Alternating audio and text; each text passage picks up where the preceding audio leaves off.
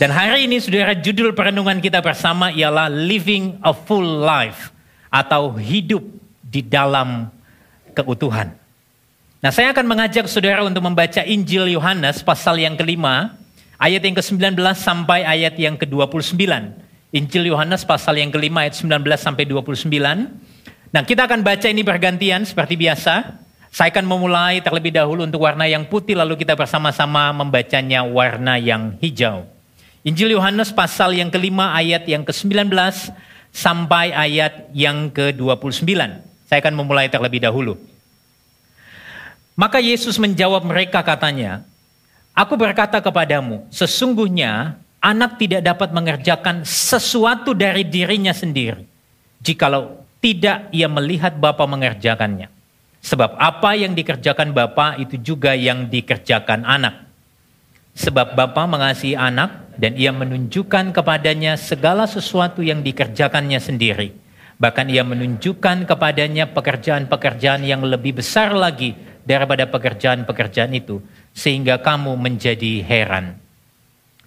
Sebab sama seperti Bapa membangkitkan orang-orang mati dan menghidupkannya. Demikian juga anak menghidupkan barang siapa yang dikehendakinya. Bapa tidak menghakimi siapa pun, melainkan telah menyerahkan penghakiman itu seluruhnya kepada anak. Supaya semua orang menghormati anak sama seperti mereka menghormati Bapa. Barang siapa tidak menghormati anak, ia juga tidak menghormati Bapa yang mengutus dia. Aku berkata kepadamu, sesungguhnya barang siapa mendengar perkataanku dan percaya kepada dia yang mengutus aku, ia mempunyai hidup yang kekal dan tidak turut dihukum sebab ia sudah pindah dari dalam maut ke dalam hidup. Aku berkata kepadamu, sesungguhnya saatnya akan tiba dan sudah tiba bahwa orang-orang mati akan mendengar suara anak Allah dan mereka yang mendengarnya akan hidup.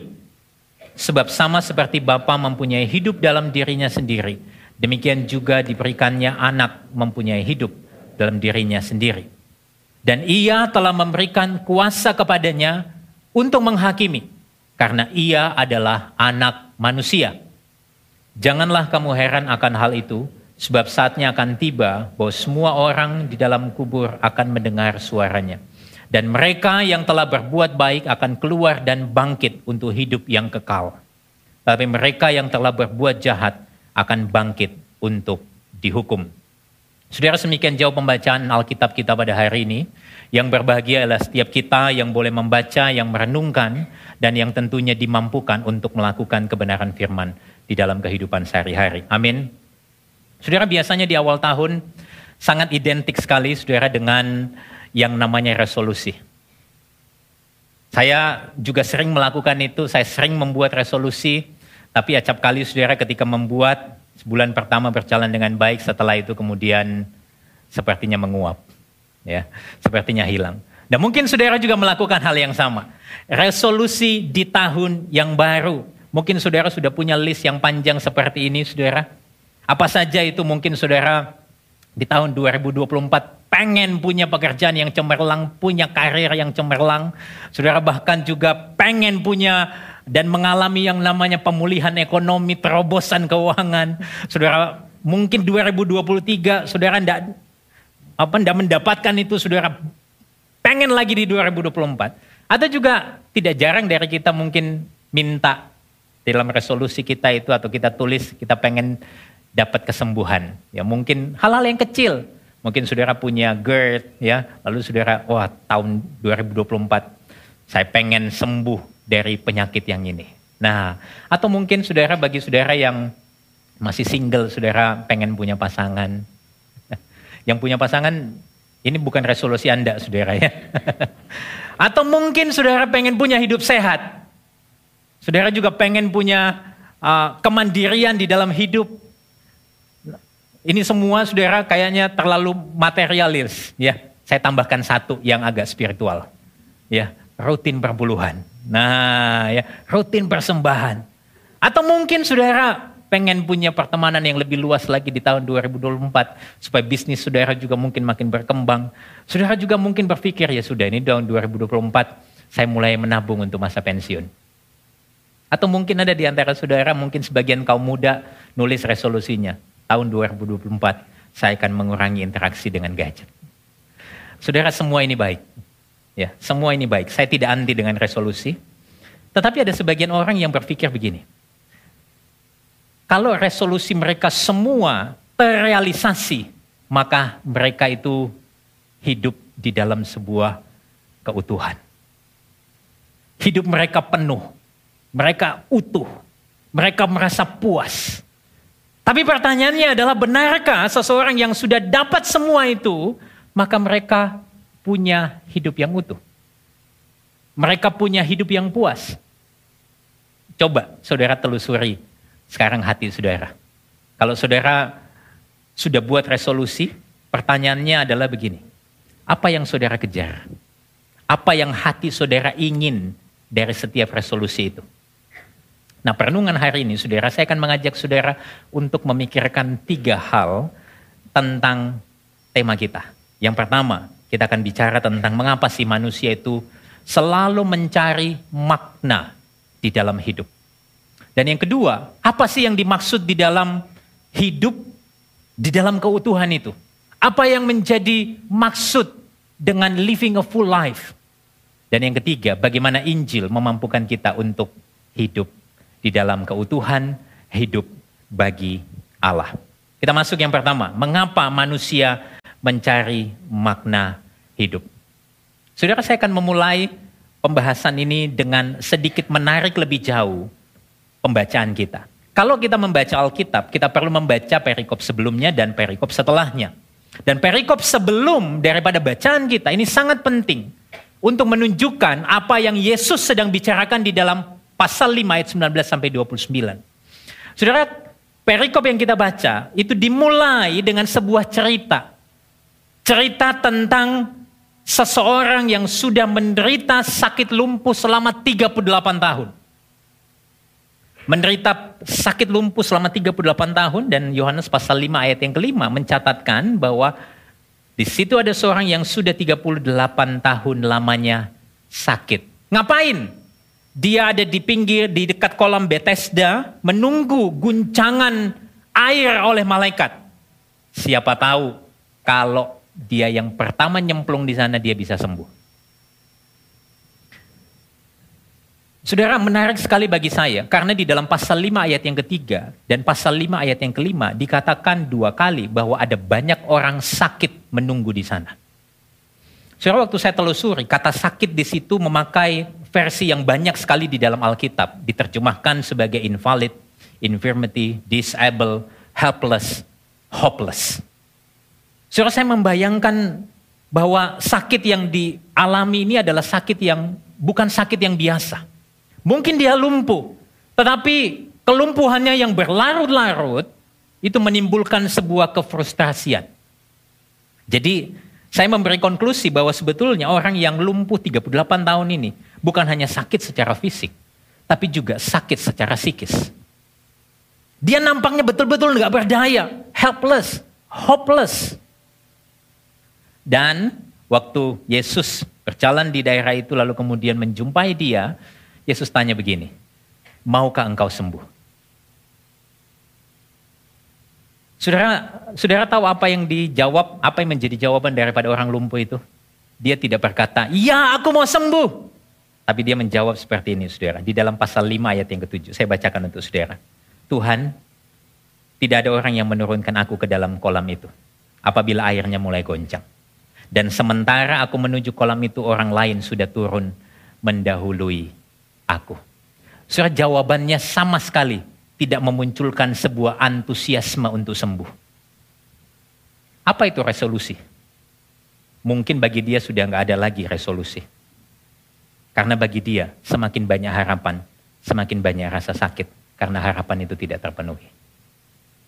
Itulah sebabnya saudara saya sependapat dengan uh, seorang penafsir yang mengatakan seperti ini, Richard Phillips di dalam komentarnya uh, terhadap Injil Yohanes, dia mengatakan, sekalipun terlihat putus asa, tetapi orang lumpuh ini tetap mencari dan membutuhkan kesembuhan. 38 tahun dia masih pergi ke sana ke, ke dekat kolam Bethesda dan dia pengen mengalami kesembuhan. Nah, adapun saudara masyarakat sekarang ini adalah orang yang juga cari kesembuhan dan membutuhkan kesembuhan. Mereka yang terabaikan, ditolak, menderita, kesepian, hancur hati, dan jiwa mereka yang hancur itu mencari dan butuh kesembuhan. Mungkin mereka terlihat cukup kuat dan utuh, tetapi sebenarnya ternyata tidak. Mereka sangat putus asa di dalam mencari kesembuhan, pertolongan, serta kekuatan. Saudara, 38 tahun dia mengalami kelumpuhan, mungkin usianya tidak terlalu tua, tapi sejak dia mengalami kelumpuhan itu, saudara, dia pengen kesembuhan. Tapi ketika ditawari kesembuhan, tidak lagi ada antusiasme. Tapi pertanyaan saya begini, saudara. Kenapa sih dia masih terus datang untuk cari kesembuhan? Padahal kalau saudara membaca di dalam buku Pastor Mike yang berjudul Beyond the Miracles, saudara akan uh, dapat penjabaran kisah itu di sana. Dikatakan bahwa sebetulnya kesembuhan di kolam Bethesda itu adalah sebuah mitos yang dibuat oleh orang Romawi. Supaya orang-orang Romawi punya kedekatan dengan orang Yahudi. Supaya orang-orang Romawi bisa masuk di dalam kulturnya orang Yahudi. Itulah sebabnya mitos itu dibuat sehingga orang berbondong-bondong, orang yang buta, yang lumpuh, yang sakit timpang datang ke sana menunggu goncangan air di kolam Bethesda. Tapi ternyata apa yang dijumpai? Orang lumpuh 38 tahun ini berkata, gak ada yang tolong aku kalaupun air itu tergoncang. Dia tidak lagi mencari dengan antusiasme. Dia tidak lagi pengen kesembuhan dalam tanda kutip. Tapi sekalipun itu, di dalam hatinya, pertanyaan saya, ngapain dia ada di sana? Dia masih cari kesembuhan. Nah saudara ini sebetulnya menunjukkan bahwa setiap manusia apa pun keadaannya itu sangat haus dengan makna hidup. Sangat haus mencari pertolongan. Tetapi sayangnya manusia sering kali mencari makna hidup di tempat yang salah. Seringkali kita cari di tempat yang salah. Sama seperti orang-orang yang sakit yang menunggu goncangan air di kolam Bethesda. Saudara tidak banyak berubah untuk konteks hari ini. Saya kasih contoh. Tidak jarang saudara, ada orang-orang Kristen yang punya kecenderungan untuk mempercaya hal-hal yang mistis juga. Misalnya, mereka mencari benda-benda tertentu yang dianggap punya daya magis, atau mengungkapkan doa-doa yang uh, di, diformulasikan sedemikian rupa yang dianggap punya kekuatan spiritual. Ada juga yang kemudian mencari buku-buku yang mengajarkan rumusan doa yang manjur ketika doa yang lain sudah mentok. Ada juga yang kemudian menjual kain-kain tertentu, minyak-minyak tertentu yang katanya sudah diurapi untuk memberi kekuatan ilahi. Atau dalam bentuk yang lain. Mungkin saudara kita sudah lama berdoa bagi terobosan finansial, tapi nggak ada jawaban. Kita berdoa minta supaya pasangan kita diubahkan, juga nggak ada jawaban. Kita sudah bertahun-tahun berdoa kepada Tuhan supaya orang tua kita bisa mengenal Injil, mengenal Kristus, tapi juga nggak ada perubahan. Dan seolah-olah sepertinya doa dan harapan kita itu membentur langit-langit gereja dan langit-langit rumah kita dan tidak sampai ke telinga Tuhan. Akhirnya apa yang terjadi? Sekian lama hati kita kemudian menjadi tawar hati. Kata-kata kita mulai jadi pahit seperti orang lumpuh tadi. Yang ketika ditanya tentang maukah engkau sembuh, justru menjawab dengan keluhan. Kita mungkin saja akhirnya kemudian mencari alternatif lain. Tapi izinkan saya beritahu, memberitahu kepada saudara kebenaran ini. Setiap kita mengalami kefrustrasian dalam hidup, keputusasaan, dan akhirnya sering kali kita tidak lagi mulai mempercayai Tuhan. Kita cari alternatif lain. Dan ini sebetulnya mengekspos apa yang ada di dalam hati kita. Waktu kita mencari yang lain selain Tuhan, pada satu titik akan mengekspos apa yang menjadi isi hatimu. Nah, saya teringat dengan perkataan daripada Timothy Keller di dalam bukunya Counterfeit God. Dia mengatakan kalimat seperti ini. Jika ada sesuatu yang menjadi lebih utama atau mendasar daripada Tuhan di dalam kebahagiaanmu, makna hidupmu, dan identitasmu, maka itu telah menjadi sebuah berhala. Saudara saya rasa di awal tahun ini kita perlu mengecek waktu kita membuat resolusi, apa yang kita kejar di sana. Waktu kita pengen mengalami sesuatu, pengen mengalami terobosan, apa yang kita cari? Saudara mari ngecek hati kita. Nah singkat cerita saudara, saya langsung fast forward cerita itu. Setelah Yesus menyembuhkan orang sakit yang lumpuh 38 tahun itu, lalu kemudian ada beberapa orang Yahudi yang menjadi marah dan hendak menganiaya Yesus. Itu dicatat saudara di dalam Yohanes 5 ayat 16 18. Kita baca bergantian. Kita baca terlebih dahulu lalu kemudian bagian yang putih saya akan bacakan untuk saudara. Satu, dua, tiga. Dan karena itu orang-orang Yahudi berusaha menganiaya Yesus karena ia melakukan hal-hal itu pada hari sabat. Tetapi ia berkata kepada mereka, Bapakku bekerja sampai sekarang, maka aku pun bekerja juga. Sama-sama.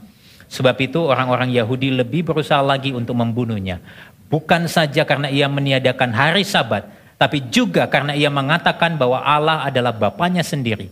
Dan dengan demikian menyamakan dirinya dengan Allah.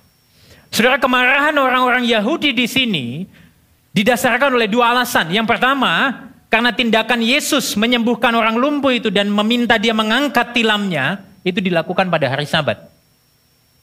Dan ketika bicara tentang hari sabat, Saudara ini merupakan hal yang sangat serius bagi orang Yahudi. Dan tentunya itu akan memicu sebuah kontroversi. Lalu yang kedua, dikatakan apa? Karena Yesus menyamakan dirinya dengan Allah. Yesus menyamakan dirinya dengan Allah. Saudara, waktu mereka niat dan berusaha lagi untuk membunuh Yesus, Yesus kemudian mengatakan bacaan kita tadi memberikan sebuah penjelasan tentang otoritasnya yang setara dengan Bapa. Kalau ayat 17 katakan Bapakku bekerja sampai sekarang maka aku pun bekerja. Itu artinya ingin menunjukkan bahwa dia adalah Allah yang setara dengan Bapa. Dia adalah Allah yang punya otoritas yang sama dengan Bapa.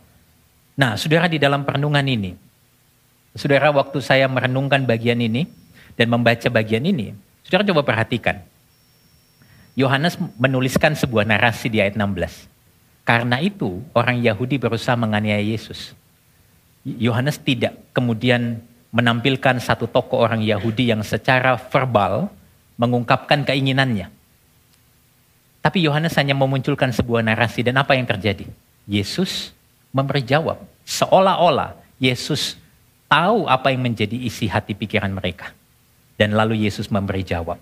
Jawaban Yesus pada akhirnya memberikan sebuah uh, peperangan di dalam diri mereka. Itulah sebabnya mereka pengen membunuh Yesus.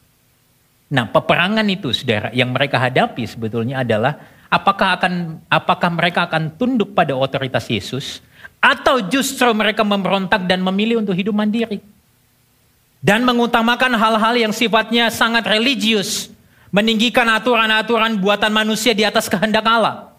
Ada sebuah pergolakan di sana.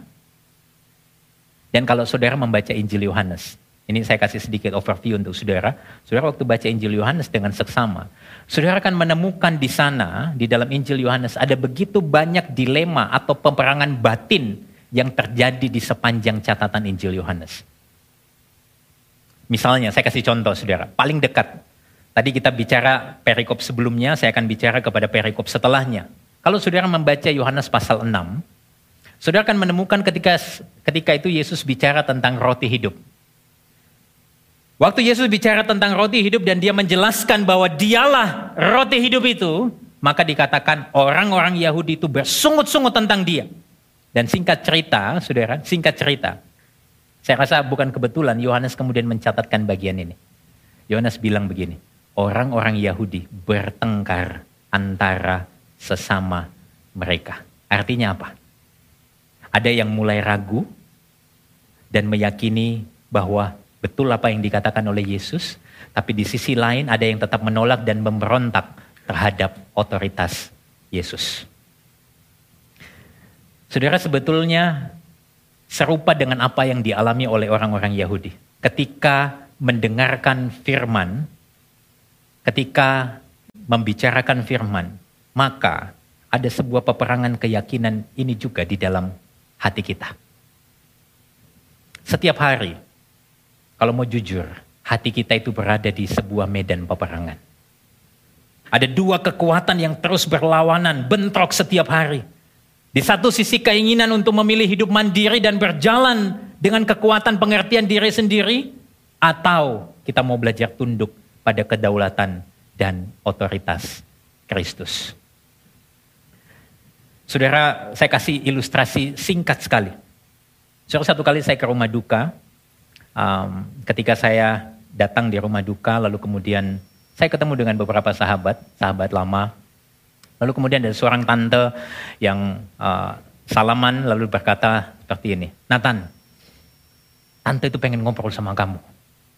Oh ya baik tante, tapi permisi tante, saya mau salamin uh, keluarga yang berduka dulu. Oke oke, tante tunggu ya. Saudara, lalu saya kemudian uh, menyalami keluarga yang berduka, saya ngobrol sebentar dan kemudian dia menangis, lalu saya ngajak duduk, kita ngobrol panjang, sampai kira-kira satu jam kita ngobrol, lalu kemudian tante ini berdiri dan saya melihat dari jauh kayaknya dia mau pulang deh. Lalu saudara apa yang terjadi? Dia kemudian menghampiri meja saya, lalu dia tepok pundak saya dan bilang ini, Nathan, kamu menghindar ya dari tante. Waduh, So waktu dia bilang begitu tiba-tiba ada gejolak di dalam hati saya. Lalu saya bilang, loh tante ini nggak tahu apa-apa. Terus tepok-tepok, ngenyek lagi. Mau menghindar dari tante. Panas tiba-tiba hati saya, saudara. Sebetulnya saya punya pilihan untuk berkata enggak ke tante. Saya tuh lagi ngobrol, nanti saya uh, apa nanti saya ngobrol sama tante. Tapi ini pas momennya kok kurang tepat ya tante. Sebetulnya ada pilihan untuk menjawab itu. Tapi apa yang res menjadi respon saya? Saya bilang begini, tante, coba buka kalender tante, saya akan spend time sama tante. Kapan pun tante mau. Sudah waktu muncul perkataan itu, tiba-tiba saya itu berkata, loh kok Nathan ini ngomong gini ya? Kan bisa, bukannya bisa ngomong yang lain. Waktu saya masuk ke mobil, saudara tiba-tiba saya itu menyesal. Dan berkata, Nat, kamu itu kok sombong banget sih? Tante itu mungkin padahal cuma pengen ngobrol sama kamu lima menit. Cuma pengen curhat sebentar. Malah kamu tantangin. Malah kamu dengan sombongnya berkata, Tante mau jam berapa, kapan saya akan set waktu untuk Tante. Sudah tiba-tiba, aduh Tuhan. Sudah lihat ya, di dalam kehidupan kita, waktu kita berhadapan dengan banyak hal, ada peperangan di dalam hati kita.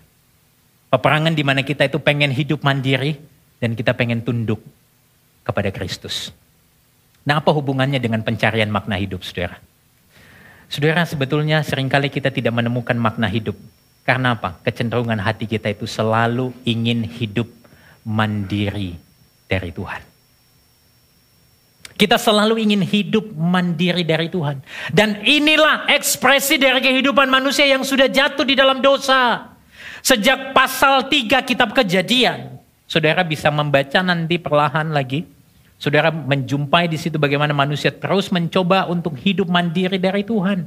Manusia mencoba hidup dengan caranya sendiri. Mungkin saudara bilang begini, enggak pastor, saya mah enggak. Saya ini jemaatnya Gibeon, Gospel Center Church. Saya selalu mendengarkan Injil. Saya itu enggak punya kecenderungan itu. Tunggu dulu. Coba saudara pertimbangkan beberapa pertanyaan ini. Tanyakan di dalam hatimu pertanyaan ini. Pertama, apakah saudara semakin rindu dipimpin oleh firman Tuhan? Yang kedua, apa yang membuat saudara merasa aman dalam menjalani hidup? Yang ketiga, apa yang menenangkan Anda ketika mengalami rasa takut dan putus asa? Yang keempat, apakah Anda masih berduka atas dosa? Yang kelima, apakah disiplin rohani semakin penting bagi Anda? Saudara ini hanya sebagian pertanyaan-pertanyaan diagnosa untuk melihat kecenderungan hati kita. Jawaban saudara itu akan menjelaskan kecenderungan hati saudara. Apakah saudara akan semakin bergantung pada Tuhan atau semakin ingin hidup mandiri dari Tuhan. Saudara saya rasa pertanyaan-pertanyaan ini sangat penting. Itu sebabnya kalau khotbah di Gibeon, saudara kita selalu memberikan pertanyaan reflektif untuk saudara bisa mengecek hati saudara. Tetapi poin kita yang pertama belum terjawab ya. Kenapa manusia itu selalu mencari makna hidup? Kalau manusia cari di tempat yang salah, manusia punya kecenderungan hidup mandiri, lalu kenapa manusia itu cari makna hidup? Saudara saya suka sekali dengan perkataan Agustinus yang mengatakan seperti ini. Engkau mencipta kami bagi dirimu ya Allah. Dan hati kami tenang, tidaklah tenang sampai beristirahat di dalammu. Saudara, Allah mendesain kita, mencipta kita untuk hidup bergantung pada dia. Bukan hidup mandiri dari dia. Tapi karena dosa, maka pencarian kita akan makna hidup selalu salah arah. Nah, ada good newsnya untuk saya dan saudara. Allah nggak membiarkan saya dan saudara hidup di dalam pencarian makna yang salah arah. Dia mengutus anaknya yang tunggal untuk membuat hidup kita punya makna. Dan kalau saya percepat lagi saudara, di tengah tuduhan-tuduhan ancaman yang diterima Yesus karena ketidaksukaan orang-orang Yahudi, Yesus justru memberikan sebuah tawaran untuk mereka mengalami hidup yang utuh. Kita masuk pada poin yang kedua. Apa yang dimaksud dengan hidup di dalam keutuhan? Saudara, coba perhatikan Yohanes 5 ayat 24. Di sana dikatakan demikian. Aku berkata kepadamu, sesungguhnya barang siapa mendengar perkataanku dan percaya kepada dia yang mengutus aku, ia mempunyai hidup yang kekal dan tidak turut dihukum sebab ia sudah pindah dari dalam maut ke dalam hidup. Saudara bayangkan, coba bayangkan. Bagaimana Yesus justru memberi tawaran hidup yang kekal ini kepada siapa? Kepada sebagian besar dari mereka yang ingin membunuhnya. Saudara, bukankah ini sebuah gambaran dari kasih Allah yang begitu besar kepada dunia ini? Bukan kita yang cari Tuhan. Tuhan yang mencari kita. Saudara, ada seorang penafsir memberikan gambaran dengan mengatakan demikian. Allah menciptakan menciptakanmu tetapi engkau memberontak melawannya. Tanpa menghukummu Allah justru memulai suatu rencana untuk menyelamatkanmu. Surat saya ingin kasih klarifikasi, ini bukan bicara tentang Allah itu kaget ketika manusia jatuh dalam dosa. Tidak. Tapi memang sejak kekekalan Allah sudah mengerti di dalam kedaulatannya, di dalam pengetahuannya tentang apa yang akan terjadi. Tapi ketika manusia jatuh dalam dosa, saudara membaca kitab kejadian, saya pernah sampaikan ini, sebelum dia memberikan hukuman kepada manusia di dalam kejadian 3 ayat 16. Allah justru memberikan kabar baik di dalam kejadian 3 ayat 15. Yaitu akan lahir seorang dari keturunan perempuan yang akan meremukan kepala si ular. Dan ular akan meremukan tumitnya. Saudara lihat, kabar baik selalu mendahului kabar buruknya. Kasih Allah selalu mendahului penghukumannya. Dan inilah sebuah bukti bahwa sebetulnya Allah begitu mengasihi manusia yang berdosa ini. Nah kalau kita kembali kepada ayat 24. Nah di sana kita menjumpai Yesus itu menawarkan hidup kepada mereka. Dan kata hidup di situ dua kali menggunakan kata zoe. Zoe. Saudara kata kata hidup di dalam bahasa Yunani uh, ada beberapa kata Yunani yang dipakai untuk menjelaskan kata hidup. Yaitu kata bios, kata suke, dan kata zoe. Tiga kata ini, saudara, bios, suke, dan zoe. Dipakai untuk mendefinisikan kata hidup. Tapi ketiga kata ini berbeda satu sama lain. Kata bios itu artinya hidup secara fisik. Yang di mana kita itu bisa makan untuk tubuh kita, kita memakai baju untuk tubuh kita, di mana kita tinggal untuk melindungi kita, itu adalah bios. Bicara tentang hidup secara fisik. Tapi suke itu lain lagi. Suke bicara tentang keadaan jiwa kita, perasaan kita, kehendak kita, manusia batiniah kita. Jadi bukan lagi bicara tentang fisik tetapi perasaan kita, kehendak kita. Tapi Yesus ketika menawarkan berita ini kepada orang-orang yang hendak membunuhnya, menawarkan Zoe kepada mereka. Apa itu Zoe? Zoe sangat jelas berbeda. Bukan bicara bios, bukan bicara suke, Tapi ini bicara tentang kualitas hidup. Bukan hanya bicara tentang keberadaan hidup, tapi kualitas hidup. Nah saya kasih contoh. Satu kali saudara saya uh, baca sebuah ilustrasi tentang seorang ayah yang mengajak anaknya usia 10 tahun pergi ke sebuah tempat dengan menggunakan pesawat terbang. Saudara singkat cerita, uh, harinya tiba, uh, ayah ini kemudian mengajak anaknya untuk pergi Uh, ke sebuah tempat menaiki pesawat terbang, lalu kemudian mereka masuk ke kabin pesawat itu, lalu kemudian mereka duduk.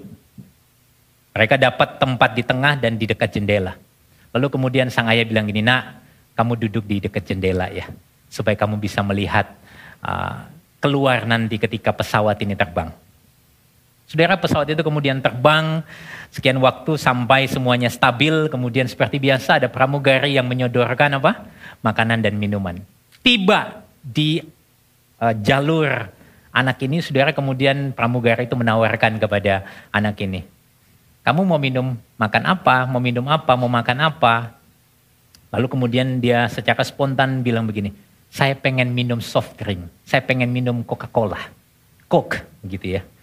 Lalu kemudian pramugaranya kembali ke uh, tempat atau apa uh, di mana dia bisa mengambil minuman itu, kemudian dituang ke dalam gelas, dan kemudian anak itu diberikan minuman yang dia inginkan. Waktu anak itu menerimanya, saudara kemudian dia menurunkan sandaran kursinya sambil mengangkat satu kakinya, melihat keluar, lalu meneguk uh, minuman yang ada di tangannya. Lalu dia bilang sama bapaknya, Papa, ini baru hidup. Saudara, waktu saya membaca ilustrasi ini, saya mendapatkan inspirasi bahwa sebetulnya apa yang diungkapkan oleh anak ini waktu dia berkata kepada papanya, "Papa ini hidup." Apakah artinya sebelumnya dia nggak hidup? Enggak. Tapi dia pengen menunjukkan bahwa ada sebuah kualitas yang berbeda dari yang pernah dia rasakan sebelumnya dan yang ingin dia rasakan sesudahnya. Saudara, mungkin dia pernah beberapa kali pergi bersama ayahnya dengan pesawat terbang. Tapi kali itu pengalaman itu menjadi pengalaman yang berbeda. Dia bukan lagi merasakan sebuah keadaan di mana dia bisa pergi ke berbagai tempat dengan pesawat, tapi dia betul-betul merasakan tentang hidup dan dia mengatakan bahwa papa ini hidup. Ternyata hidup itu tidak membosankan, ini menyenangkan untuk dilakukan lagi. Saudara, ilustrasi ini memberikan sebuah pesan kepada kita bahwa soe itu bukan bicara tentang keadaan hidup. Bukan tentang keadaan jiwa, tetapi kualitas hidup. Di mana sebelumnya kita mungkin tidak merasakan keutuhan. Dan setelahnya kita bisa terus mengalami keutuhan. Karena apa? Karena ada hidup yang Tuhan berikan. Dan itu yang ditawarkan oleh Yesus. Nah pertanyaannya begini. Bagaimana kita bisa mengalami Zoe?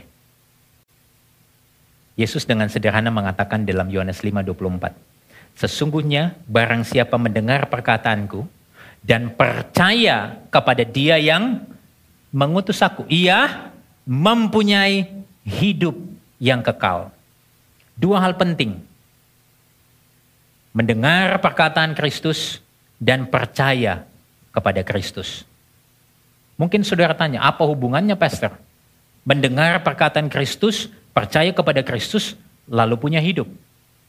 Saya jelaskan ayat 25 dikatakan begini. Aku berkata kepadamu, sesungguhnya saatnya akan tiba dan sudah tiba bahwa orang-orang mati akan mendengar suara anak Allah dan mereka yang mendengarnya akan hidup. Sekali lagi memakai kata Zoe. Yesus berkata saatnya akan tiba dan sudah tiba. Orang mati akan mendengar suaranya dan mereka yang mendengarnya akan hidup. Saudara, jujur, saya berulang kali berkhotbah dan mendengarkan khotbah di acara pemakaman. Dan saya tidak pernah sekalipun mendengar ada jenazah yang berkata amin ketika pengkhotbah berbicara. Pertanyaannya, bagaimana mungkin orang mati bisa mendengar dan menaati Kristus? Saudara, saya pikir cara terbaik untuk menjawab pertanyaan ini adalah dengan begini. Coba kita kembali ke cerita orang lumpuh. Bagaimana mungkin orang lumpuh 30 tahun, 38 tahun, dapat mengangkat tempat tidurnya dan kemudian berjalan? Jawabannya, hanya jika sang pemberi hidup memberikan kuasa itu.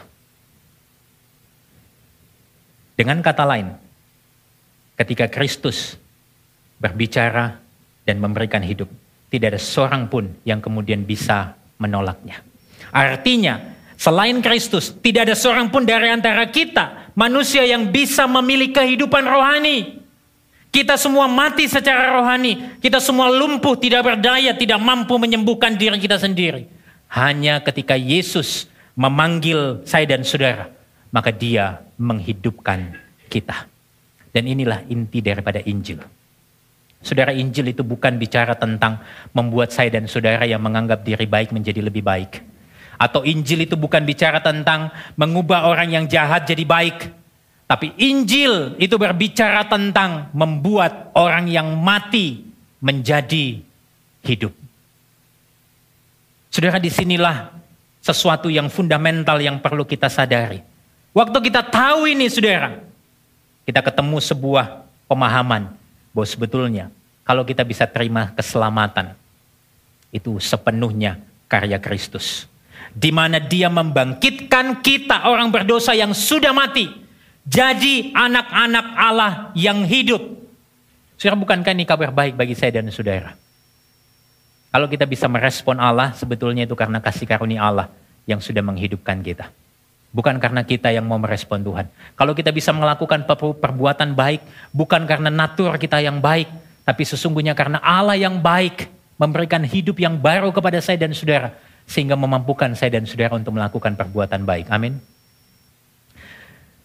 Dan otoritas di sini lebih daripada sekedar menghidupkan orang berdosa yang mati secara rohani. Karena apa? Kalau saudara melihat ayat 28 29, menarik sekali di sana. Kita membaca bersama ayat ini ya.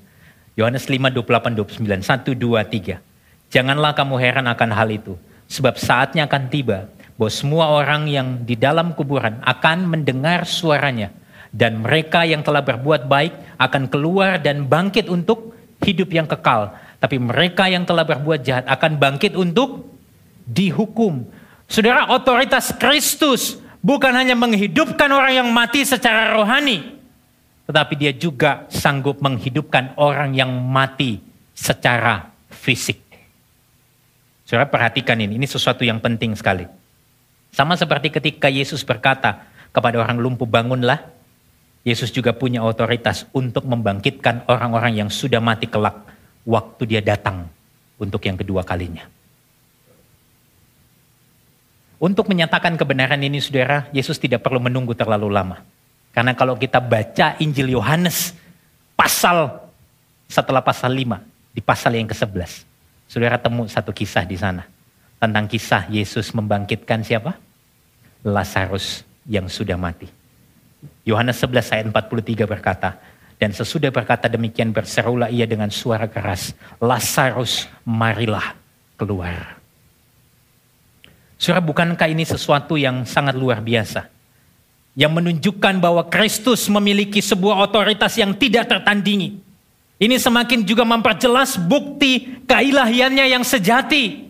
Saudara saya ingin saudara tetap lihat kembali kepada khotbah di week yang pertama itu menjadi sesuatu yang fundamental. Sudah bisa melihat di sana bukti-bukti otoritas keilahian Kristus. Dan bagian ini sekali lagi menunjukkan bahwa Kristus adalah Allah yang sejati. Jadi, jadi sebetulnya hidup di dalam keutuhan itu bukan sekedar bicara tentang kebutuhan kita terpenuhi, resolusi kita semua terrealisasi, tetapi hidup di dalam keutuhan itu berbicara tentang apa? Kita yang dahulu mati karena dosa. Sekarang ini telah menerima hidup melalui Kristus, Sang kehidupan. Saudara inilah arti hidup keutuhan. Hidup di dalam keutuhan bukan berarti kemudian saudara kaya raya, pesta pora bisa hidup enak-enak. No, itu bukan hidup yang utuh. Tapi hidup yang utuh sesungguhnya kita perlu melihat dari kacamata bahwa kita ini dulu mati. Kita ini dulu sampah, busuk, harusnya dibuang. Tapi Kristus menghidupkan saya dan saudara. Wow. Dan waktu kita bicara tentang hidup yang kita terima di dalam Kristus. Saya rasa ini sebuah pesan pengembalaan untuk saudara. Hidup di dalam Kristus bukanlah sebuah afirmasi personal untuk kita hidup bagi kesenangan diri kita. Tapi hidup di dalam Kristus ini bicara tentang transformasi radikal untuk hidup bagi kesenangan Tuhan. Saudara, waktu saudara tahu kebenaran ini, saudara dihidupkan, itu semata-mata karena kasih karunia dari Kristus untuk saya dan saudara. Dan waktu saudara mendapatkan hidup itu, saudara kita dipanggil bukan lagi untuk hidup bagi diri kita sendiri. Amin. Sehingga hari ini, mengawali tahun yang baru, saudara bisa berkata, hidupnya, hidupku bukannya aku lagi. Tapi Kristus yang hidup di dalam aku. Dan hidupku yang telah kuterima hari ini adalah hidup untuk kemuliaan Tuhan. Amin, saudara. Ada sebuah contoh nyata, saudara, dari seorang tokoh teolog di abad ke-19 yang namanya Jonathan Edwards. Satu kali, saudara, dia nulis resolusi. Dan dia mungkin pernah menulis puluhan resolusi. Dan mungkin ini bisa jadi inspirasi bagi saudara untuk mengoreksi resolusi saudara. Ya, Dia menuliskan begini, resolusi yang pertama, saya akan hidup untuk Tuhan. Resolusi yang kedua, jika tidak seorang pun melakukannya, saya akan tetap melakukannya. Tapi pertanyaannya begini saudara, apa yang memampukan saya dan saudara untuk hidup bagi Allah di sepanjang hidup? Apa yang memampukan saya dan saudara untuk menghidupi hidup yang sudah kita terima dan kita bisa hidup bagi kemuliaan Tuhan di sepanjang hidup kita. Nah kita masuk pada poin yang ketiga. Saudara bagaimana Injil memampukan kita hidup bagi Allah. Saudara saya nggak akan panjang lebar, saya nggak akan basa-basi untuk saudara di dalam bagian ini. Saya ingin straight kepada saudara. Apa yang memampukan kita untuk hidup bagi Allah? Jawabannya hanya salib. Perhatikan ini saudara. Tidak ada satupun dari kita yang mampu hidup bagi Allah. Kalau Allah tidak terlebih dahulu menghidupkan kita. Kita semua ini berdosa di hadapan Allah. Dan kalau boleh saya gambarkan dengan detail. Alkitab itu sudah menyatakan bahwa dari ujung kaki kita sampai ujung rambut kita. Kita adalah orang-orang yang berdosa. Saudara saya, meng, saya ingin memberikan kepada saudara katalog keberdosaan kita manusia yang disingkapkan oleh Alkitab. So kalau membuka Yesaya 1:6 di sana dikatakan dari telapak kaki sampai kepala nggak ada yang sehat. Kita semua ini sakit. Amsal 1:16 mengatakan kaki mereka lari menuju kejahatan. Yesaya 1 ayat 15 mengatakan tangan mereka penuh dengan darah. Yeremia 17 ayat 9 mengatakan betapa liciknya hati. Lebih licik daripada segala sesuatu. Hatinya sudah membatu, siapa yang dapat mengetahuinya? Roma 3 ayat 13 mengatakan kerongkongan mereka seperti kubur yang ternganga. Lidah mereka merayu-rayu, bibir mereka mengandung bisa. Yesaya 6 ayat 10, telinga mereka sangat berat untuk mendengar. Amsal 21 ayat 4 mengatakan, mata mereka congkak, hati mereka sombong, Efesus 4, 17 dan 18. Nanti saudara baca dikatakan pikirannya sia-sia. Pengertiannya gelap.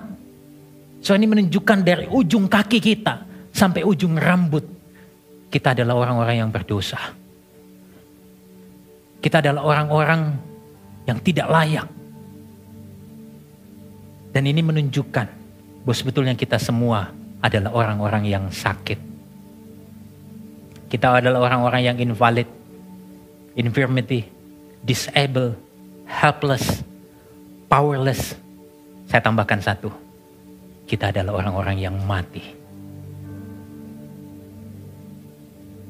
Sudah cukup satu dosa saja, maka itu akan mendatangkan hukuman. Dan tuntutan Allah bagi mereka yang berdosa adalah kematian, hukuman mati. Kalau demikian, maka tidak ada seorang pun dari saya dan saudara yang bisa bertahan menghadap tahta pengadilan Allah. Itulah sebabnya. Apa yang memampukan kita untuk hidup bagi Allah? Apa yang membuat kita hidup di dalam keutuhan? Jawabannya ialah salib. Karena apa? Hanya di atas salib kita menjumpai sang kebenaran dipandang bersalah. Dia datang menyatakan kebenaran untuk saya dan saudara. Dia datang membawa kita kepada kebenaran, tapi justru dia menerima hukuman dan dipandang bersalah atas ketidakbersalahannya. So di atas salib kita menjumpai sang kehidupan, mengalami kematian. Dia yang datang membawa kehidupan bagi kita, menjamin hidup kekal kita, justru mengalami kematian yang paling mengenaskan. Bahkan kalau saudara melihat di atas kayu salib, dia berteriak, Eloi, Eloi lama tani. Allahku, Allahku mengapa engkau meninggalkan aku? Dia yang bisa berbicara dan bisa membangkitkan orang ketika berteriak seolah-olah tidak seorang pun yang mendengarkan dia. Di atas salib kita menjumpai sang hakim adil, menerima ketidakadilan. Dia yang punya kuasa untuk mengadili, dia yang punya hak untuk menghakimi setiap manusia. Justru menerima ketidakadilan dan penghakiman yang paling kejam di atas salib. Itulah sebabnya saudara. Ketika kita memandang salib. Di sana kita menemukan kehidupan. Kematian Kristus memberi kehidupan untuk saya dan saudara. Kematian Kristus di atas salib memberikan tempat perlindungan yang abadi untuk saya dan saudara. Salib Kristus merupakan satu-satunya tempat perlindungan bagi semua orang yang akan menghadapi penghakiman. Dan karena salib Kristus, maka kita yang percaya padanya dapat menerima kebenaran dan menemukan bahwa nama kita ada tertulis di dalam kitab kehidupan. Sekarang ini, karena salib Kristus, saudara. Status kita bukan lagi orang-orang berdosa yang mati, melainkan anak-anak Allah yang hidup. Maka itu kita dapat dimampukan untuk hidup bagi Allah. Amin. Karena salib Kristus, kita sudah dihidupkan. Kita diberikan hati yang baru. Maka motivasi hati kita di dalam melakukan perbuatan baik bukan lagi supaya kita diselamatkan. Tapi karena kita sudah diselamatkan. Karena salib Kristus. Hari ini kita dimampukan. Karena hidup yang baru sudah diberikan oleh Allah kepada kita. Maka hari ini kita dimampukan untuk meninggalkan kehidupan kita yang lama. Dan kita semakin membenci dosa. Dan pada akhirnya saudara, salib Kristus akan memberikan kita lensa yang baru di dalam memandang hidup. Ini gambar yang uh, bulan Desember lalu Pastor Mike sering sekali ulang dan saya pengen ulang untuk saudara. Bahwa ketika kita melihat melalui lensa salib Kristus, di sanalah kita dimampukan untuk meninggalkan cara hidup kita yang lama dan hati kita ditata ulang untuk melihat segala sesuatu dengan lensa yang benar. Bukan lagi untuk diri kita, tapi untuk kemuliaan Tuhan. Waktu kita melihat persoalan keuangan, pekerjaan, seks, kesehatan, masa depan, keluarga, penderitaan, pertemanan, dan seterusnya. Waktu kita melihatnya dengan lensa salib Kristus, kita dimampukan untuk memakai semuanya itu bagi kemuliaan Tuhan dan untuk perluasan pemberitaan Injilnya. Lalu apa yang jadi respon kita? Saya rasa kita perlu lebih slow down di sini. Apa yang jadi respon kita? Di awal tahun, saudara, marilah kita datang kepada Tuhan kita mau bertobat. Dari keinginan hati kita yang selalu mencari makna hidup di luar Kristus. Marilah kita bertobat dari dosa yang selalu punya kecenderungan untuk membuat dan menarik kita hidup mandiri dari Tuhan. Kita perlu bertobat setiap hari. Apa yang menjadi respon kita? Mari arahkan pandangan kita selalu kepada Kristus, kepada karya salibnya, yang sudah menghidupkan kita, yang terus memampukan kita untuk hidup bagi kemuliaan Allah.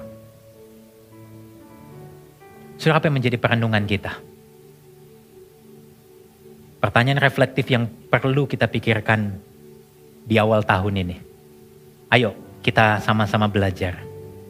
Mulai bertanya, apa yang selama ini membuat hidup saudara bermakna dan punya arti? Apakah itu berkaitan dengan hal-hal yang ada di dalam dunia yang sementara ini? Ataukah ada dimensi kekal yang memperdalam makna hidup saudara? Ini bukan bicara tentang oke okay, Tuhan saya buat rencana and then kemudian saya akan tambahkan Tuhan di sana. No. Ini bukan tentang itu, tapi ini tentang belajar bagaimana melihat segala sesuatu di dalam konteks kekekalan. Waktu saudara melakukan pekerjaan, saudara bersahabat, saudara melihatnya di dalam kacamata yang berbeda. Bukan lagi untuk kepentinganku, bukan lagi untuk memanfaatkan orang lain, bukan lagi untuk membuat diriku semakin kaya. Dan banyak orang berpikir, Semakin aku punya sesuatu, semakin bermakna hidupku. Tapi hari ini kita diajarkan sebuah lensa yang baru. Saudara hidup kita punya arti karena Kristus sudah menghidupkan kita. Yang kedua, bagaimana kita dapat menguatkan keyakinan kita di dalam Kristus untuk mengatasi kecemasan, mengatasi kekhawatiran kita terkait kehidupan di dalam dunia ini dan harapan akan kehidupan setelah mati. Apa yang kemudian terus menguatkan saudara di dalam menjalani hidup ini? Mungkin saudara mulai putus asa, bertahun-tahun saudara rasanya tidak tidak menemukan jawaban terhadap pergumulan doa saudara. Coba cari tahu apa yang menguatkan saudara di sana. Yang ketiga, bagaimana otoritas Kristus itu mempengaruhi cara hidup saudara. Cara Anda berbicara dengan pasangan saudara, cara Anda mendisiplin anak saudara, cara saudara menanggapi kritik, cara saudara menghabiskan waktu, uang, dan seterusnya. Soal bagian ini kemudian menegur saya secara person, secara pribadi. Soal saya diingatkan, saudara jujur, kalau berhadapan dengan jemaat mungkin saya jadi orang yang lebih sabar. Saya bisa lebih sabar dengan jemaat. Tapi waktu berhadapan dengan istri saya sendiri, saudara, dia baru ngomong dikit, saya udah saya udah ngamuk. Udah wis, Gak usah ngomong lagi, wis tahu. Saudara di situlah saya diproses oleh Tuhan. Saya tahu Tuhan itu adalah Allah yang menghidupkan saya. Tapi apakah betul hidup yang baru yang sudah dia berikan itu boleh dinikmati oleh orang lain melalui diri saya. Saya kok bisa sabar sama jemaat. Tapi kalau sama pasangan, aduh, sumbu saya sangat pendek. Mumpung dia nggak ada di sini, saudara. Di kebaktian satu tadi saya nggak ngomongin nih. Ya. Saudara saya perlu bertobat di situ. Dan bagian ini juga berbicara kepada saya secara person, secara secara pribadi. Lalu apa implikasinya, saudara? Saya mengajak kita boleh berdiri bersama-sama. Implikasinya, karena Kristus sudah menghidupkan kita. Hari ini kita dimampukan untuk menjalani hidup dengan tujuan yang jelas bagi kemuliaan Allah. Amin. Karena Kristus sudah menghidupkan kita. Hari ini kita punya kekuatan untuk berkata tidak terhadap keinginan dan godaan dosa. Karena Kristus sudah menghidupkan kita. Maka hari ini engkau dan saya bisa menjalani tahun yang baru ini. Hari demi hari dengan tenang dan tetap berpengharapan bahwa Kristus beserta dengan engkau dan saya.